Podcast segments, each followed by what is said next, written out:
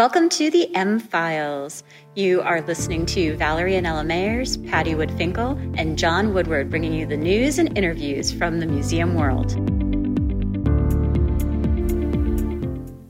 This is Patti, and I wanted to tell you about our next episode. It's going to drop on November 6th, and we will be speaking with Andrew Donoghue, Museum Curator and Director of Cultural Affairs at Crazy Horse Memorial. And now on to museum news. As some of you may have heard, the UK Museum in Oxford removed its shrunken heads from display recently. The Oxford University's Pitt Rivers Museum removed part of the part of the shrunken heads as well as a child's mummy from display in response to Black Lives Matter. What do you guys think about that? I think this is an important topic to address. As an instructor of museum studies, I like to probe this notion of creating history and unintentionally creating new histories and not allowing all voices to be heard within exhibits. In some cases, this is an unintentional consequence of a curator's scripting of a narrative. However, it is so important, more so um, now than ever, that we address this issue finally and for good in museums around the world. So, the shrunken heads were introduced to the museum over 100 years ago, um, but there has been a call in the past three or four years to have them removed because of the efforts that museums have been putting in for decolonizing their collections and their exhibits, which I also believe is a, an excellent reason to update these exhibits and try to give the exhibit labels and the exhibits themselves more of a voice for all of the people that are impacted by these kinds of, of collections. I mean, looking at it from you know perspective in North American museums, and especially some that deal with archaeological collections, a similar process started in the early 1990s with the passage of the Native Americans Grave Repatri- Protection and Repatriation Act. Excuse me. Uh, but I agree. I think the big thing is we're trying to uh, create the narratives that you know we're, we're sharing with people today, not the narratives that, that existed a century ago or earlier. Um, so I, I think it's a good move. I think it's something that is long overdue, um, and I I would uh, urge museums, especially smaller museums, to look at their collections in a uh, and their exhibits in a very critical way to see are we portraying the history of our area, you know, as it is or through a particular uh, lens. And not just out of sight, out of mind, but there should be a concerted effort to continue to have these conversations. In an effort for inclusion, um, I've talked to dozens of museum visitors who may have be, been visiting the museum for the first time because they always thought museums weren't for them. Museums have been working so hard over the past a few decades to become more inclusive and to be able to encourage more people to come to the museums. And I think this is part of that ongoing conversation um, that is so important for all of us to have. You know, looking at uh, you know, especially small museums that really don't have a diverse collection, mm-hmm. you know, they might be exhibiting certain items because that's the, you know, their key item or the, the, something that has always got or received a lot of attention from the uh, the public, and you know they're fearful that if they take those items off exhibit, they're going to lose the visitation. Uh, you know, I I can see an argument from their perspective in terms of wanting to keep, retain their audience. But on the other hand, uh, that that item, whatever it is, or items, uh, might not be the draw that they think it is. Mm-hmm. Um, and in some cases, it, that item might be more detrimental than than they realize. So, I think with a small museum, you know, look at critically what what story you're trying to portray. Is it are you trying to be a curio of curiosities, or are you trying to you know, look at some of the historical th- uh, themes and narratives that uh, goes back to your uh, museum's mandate. For the final portion of today's episode, we share an interview with Rick Young. Rick is the museum director for the Fort Caspar Museum in Casper, Wyoming. Rick has been with the museum for the past 35 years and has served as the director for the past 33. Aside from his work at the Fort Caspar Museum, Rick is also a past president of the Mountain Plains Museum Association. So let's get to that interview. Hi, Rick. Welcome. Well, thanks for having me. Um, so our icebreaker question that we want to ask all of our guests is what is the strangest thing that has ever happened to you at a museum? It could either be at your museum here, it could be at a previous museum, or it could be a museum that you were at as a visitor. Okay, I, th- I thought about this one a little bit, and uh, since we're in October and in the spirit of Halloween, I'll tell you a story about this museum here. Um, years ago, we had a, a very dedicated volunteer who was multiple times a week, spent a lot of time here at the museum, and, and unfortunately, she passes. That winter, um, over the course of a six month period over the winter, my staff and I heard her talking in the museum multiple times to the point that it wasn't just a mumbled voice. We recognized her voice. And uh, just for that one winter, but we heard her for like six months. That's an amazing story. Especially coming into Halloween. So, uh, Rick, can you tell us a little bit about your museum here in Casper? Sure. It's a, regional history museum, so we focus on the history of central Wyoming, Natrona County, and the city of Casper. Uh, but we also have a historic site in that we have a reconstructed 1865 fort on the property. Uh, we have a reconstruction of a section of the 1859 bridge that crossed the North Platte River. And we are also the site of the first ferry across the river with uh, the Mormon Pioneer Party in 1847. You can see all of those on the grounds. The museum, then, Central Wyoming history, and all of it sits on just under 30 acres of ground. So, uh, you know, talking a little bit more about the, the Fort Caspar Museum, um, how long has the museum been here? Well, the 1936 reconstruction of the fort, whenever they did that, that was the museum. Uh, they had pioneer artifacts and relics and things like that in the fort buildings as well as staff offices for the caretakers. So the fort was the museum. The building we're in now, the, the modern museum, um, was built in 1982. Everything was moved out of the fort buildings into a better environment in the museum that we're in now. And then we were able then to take the fort buildings and refurnish those like they would have appeared in the summer of 1865. All right. Just a little bit more about the museum. What are some of the special events that you uh, you host with uh, your uh, with the Fort Caspar Museum Association, which is one of your partners here at the at the museum? Well, over the course of a year, um, of course, we do a lot of school tours. Uh, we've partnered with the library to do a book club. We do that monthly. In the summer, we have uh, what's called Caspar Collins Day, which is a living history and historic demonstrations kinds of an event out on the grounds. In October, uh, we do haunted ghost tours of the fort buildings. And then in December, the first weekend in December, uh, we do a Christmas candlelight tour of the fort buildings. So, Rick, this institution has such a rich history, and you have so many exciting programs happening. I feel as though the past is still alive. Are there any other unexplained happenings that you'd like to share with us from the institution? Sure. In fact, the whole idea, you know, when you watch on television now, there's this, this plethora of ghost related kind of programming. Well, it all started off with ghost hunters which gave us the idea of doing the uh, haunted ghost tours at, at Halloween every year because over the course of time, there are a number of ghost stories that have happened down at the fort, including some stuff that uh, the staff has seen. So that gave us the idea to do the, uh, the haunted ghost tours. Um, things like, you know, stuff moving, which none of the staff did, and you can't get into buildings because there's motion detector alarms.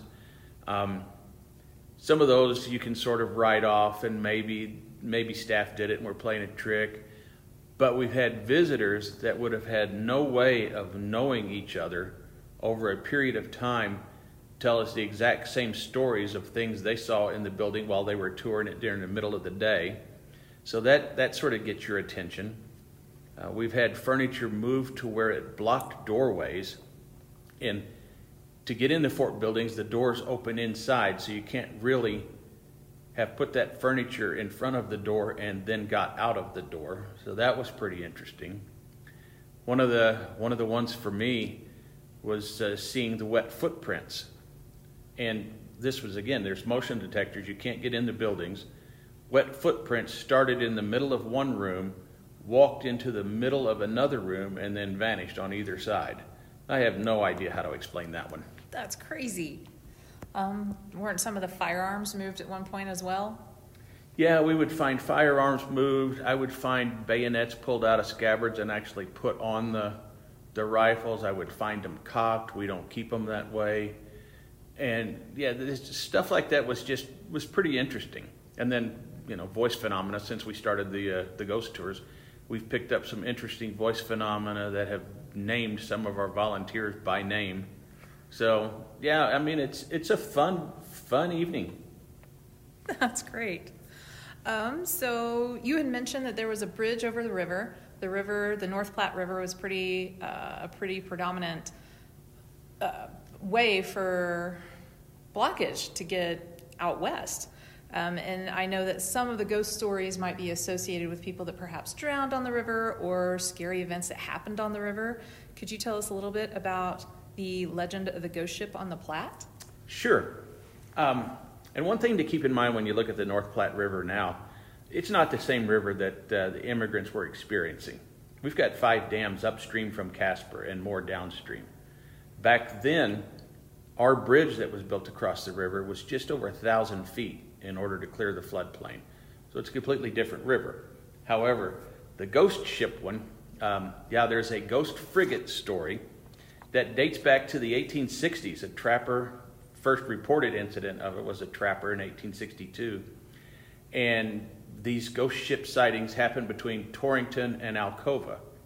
What happens is it's always a late fall sighting. This frigate rolls out of a uh, fog bank and it's covered in frost and you see the crew on the deck and the crew are all covered in frost. And then in the middle around the crew there's a body laid out. And as the person sees this ghost ship the crew steps aside and the person recognizes who's on the uh, the canvas there laid out as the the dead person. And what it's doing is foreshadowing the death of one of your loved ones or a close friend that will happen almost immediately and there's been multiple sightings over the years of this ship rolling out of a fog bank, and people swear they saw their loved one on the deck. And later that day or the next day, then they get word that person had died. Wow. Especially considering the time of year that that occurs, that's fairly creepy. Well, and, and how you get a frigate on the North Platte is also going to be a challenge, but was that's what a they say they saw. So, you know, that, I'll go with the witnesses. How, how many reported sightings of the ghost frigate have there been since the 1860s? You know, I, I couldn't tell you a number for that. I was able to find a half a dozen people that said they saw it and then a loved one passed.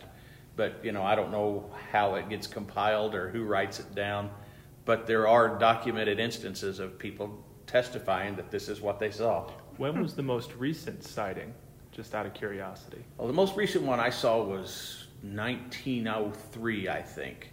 So it's actually been quite a while. They were, they were all earlier, you know, late 1800s, early 1900s, might have been 1906 even, but, but early, much earlier, you know, than now that at least people wrote it down or somebody documented it.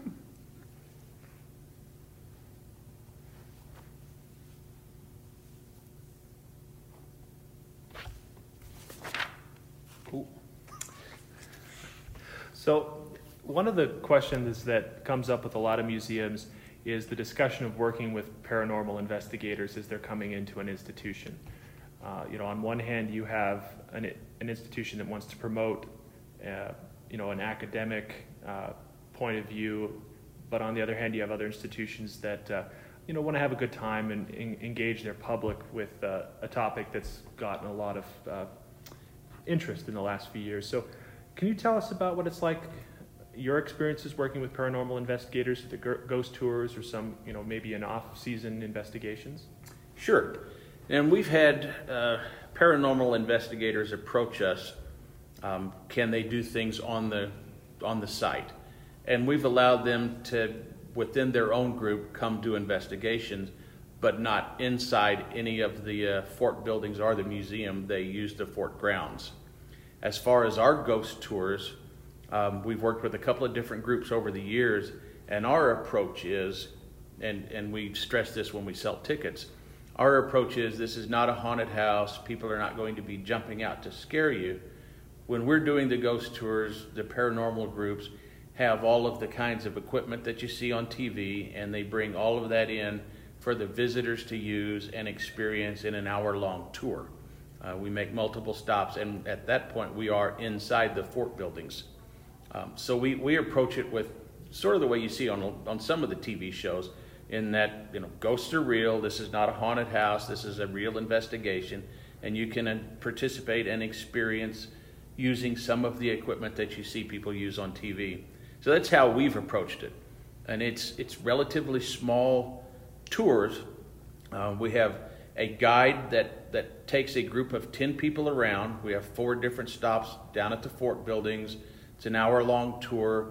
Then the guide takes you into a place where a paranormal researcher is already stationed, and then they share equipment and experiences that have happened in that particular room or area of the fort buildings. 15 minutes later, we move to another spot. You use different equipment, again, different stories, and you get a, a nice hour long tour that way. And these tours have been very successful for your museum, right? Yeah, it, it's a sellout every year. Um, the first year we did it, we did it for two nights over one weekend and immediately recognized we needed to expand it into two different weekends, and we still sell out every ticket. I mean, it's been very successful. So, over the course of the, the two weekends, even with small 10 person tours, uh, we're doing 480 people. Is there uh, any particular building that shows more activity than any of the others? You know, the, uh, the cavalry barracks room um, seems to have a lot of activity, and that's one where multiple tourists over different years have told us seeing the same shadow in the room, or you know, somebody will pull me aside and say, "You know, that's haunted, right?" and tell the exact same story that somebody else had. So there's a lot of activity there. The commissary there seems to be. Um, we've had other people tell us they've spotted people near the bridge site. So it's not limited to inside the fort buildings, but there are stories of people repeating the same story out on the ground seeing somebody. I've uh, heard from one of your volunteers uh, that uh, one of the uh, spectral denizens of the fort actually followed him home at one point yeah, that's, I suppose that can happen. Um, as far as I know, they haven't followed me, but, but I don't know. So, this is an actual fort site. Have there been bodies found on site? Yeah, we've, uh, over the course of the, the time that the site has operated as a museum, we've uncovered eight different skeletons. Um, some of them probably immigrants, there was a, a point where there was a, um, a middle-aged guy and a like a teenage guy that were buried next to each other. Um, they could have been a drowning victim hmm. from crossing the trail. Mm-hmm. Um, certainly, the guy who built the bridge, the original bridge builder, he drowned in the river, but his body was not recovered. Um, near the entrance to the museum, we uncovered five skeletons there, uh, four soldiers and a woman. And in fact, we have her locket in the museum. She was found with a, a, uh, a nice cameo that had a, a, uh, lock of blonde hair in it. Uh, one of the soldiers had 50 arrowheads in him, and another one had 36. Wow. Uh, we have some of those arrowheads. And then the last guy we found was when we were uh, prepping ground to put in our playground. Um, second scoop of dirt we moved to prep the ground for the playground, we found a guy. And uh, we think we know who that one is. That's actually one where we think we've got him identified uh, just from the wounds he had. He was shot between the eyes, at the back of his head caved in, and we found a lead ball also in his chest. He was also buried in what looks to be a scavenged wagon box turned into a coffin because his coffin had wagon fittings on it still. And we have a record of some of the guys being buried in confiscated freight wagons in order to make coffins. So over the years, we've, we've found a few, of course, all by accident. And there's a couple places on the grounds where I'm pretty sure there are more. I don't have a reason to dig them up, so we're not going to. But if we ever do other ground improvements, the likelihood of finding someone else again is certainly high.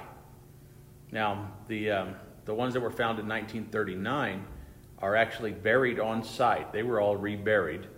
Uh, we have a marker over by uh, a commemorative cemetery, and we have a big stone marker there, and they were reburied in that location. So that particular spot is an official Casper cemetery, although it's not an active one that can't be used now. It is recognized as a Casper cemetery. How, how with uh, discovering human remains on the museum property, what's been your uh, sort of the uh, method or the, the procedures that you followed when those remains have been uncovered? Well, what we do, um, you know, it's, it's pretty clear when we found them that they were historic and not a recent murder victim. Mm-hmm. Um, but nevertheless, get a hold of the county coroner, notify the police department, and then call the Wyoming State Archaeologist. And we do it in, in that order um, because we know we're dealing with historic, but we still have to have the coroner and the police confirm, yeah, that person may have been murdered, but it was 150 years ago, so you know, we can't do anything about it now. Some of the uh, the soldiers that ha- remains have, that have been uh, uncovered are they uh, participants in the Battle of the Platte River Bridge? The last one we found over by the playground, um, if it's who we think it is, then yes, he would have been one of the guys that was killed with Caspar Collins. Now, now Collins was uh, had a brief burial here. Then he was moved to Fort Laramie, and then he was moved to his permanent location. Uh, he was taken back to Hillsboro, Ohio. Thank you. Can you tell us a little bit about the Battle of Platte Bridge and Caspar Collins? Sure.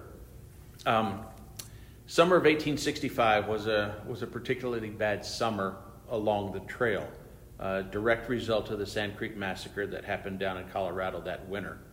Uh, so there were, there were issues with you know, the tribes and the different immigrants passing through in the Army for the summer of 65.